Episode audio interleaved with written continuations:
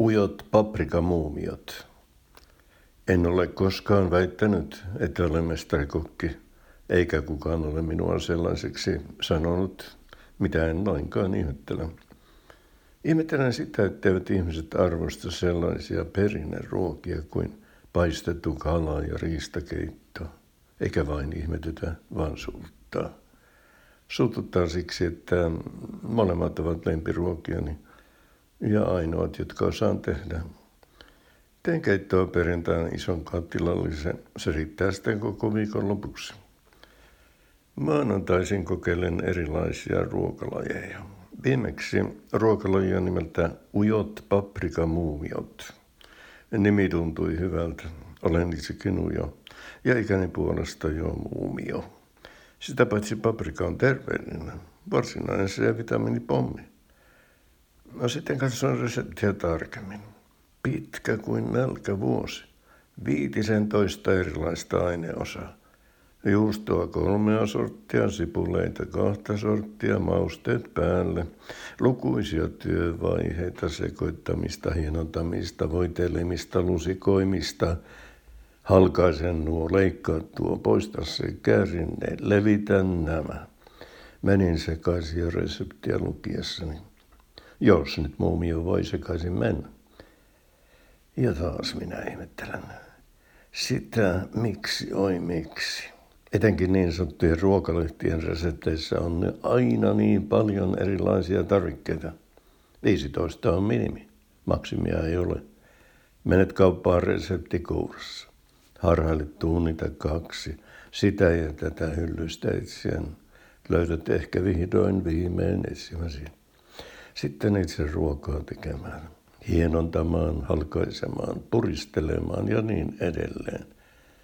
Kaupasta ostetut raaka-aineet kattilaan, noin, siinä meni sipulit, siinä juustot, siinä mausteet. Mitä ihmettä? Jäikö noin paljon yli? Melkein kokonainen ruukku korianteria, lähes täysi purkki oliveja, puolikas kyssäkaalia, tahinia, minttua, juusta kuminaa – odottamaan seuraavaa kertaa, jota ei tule.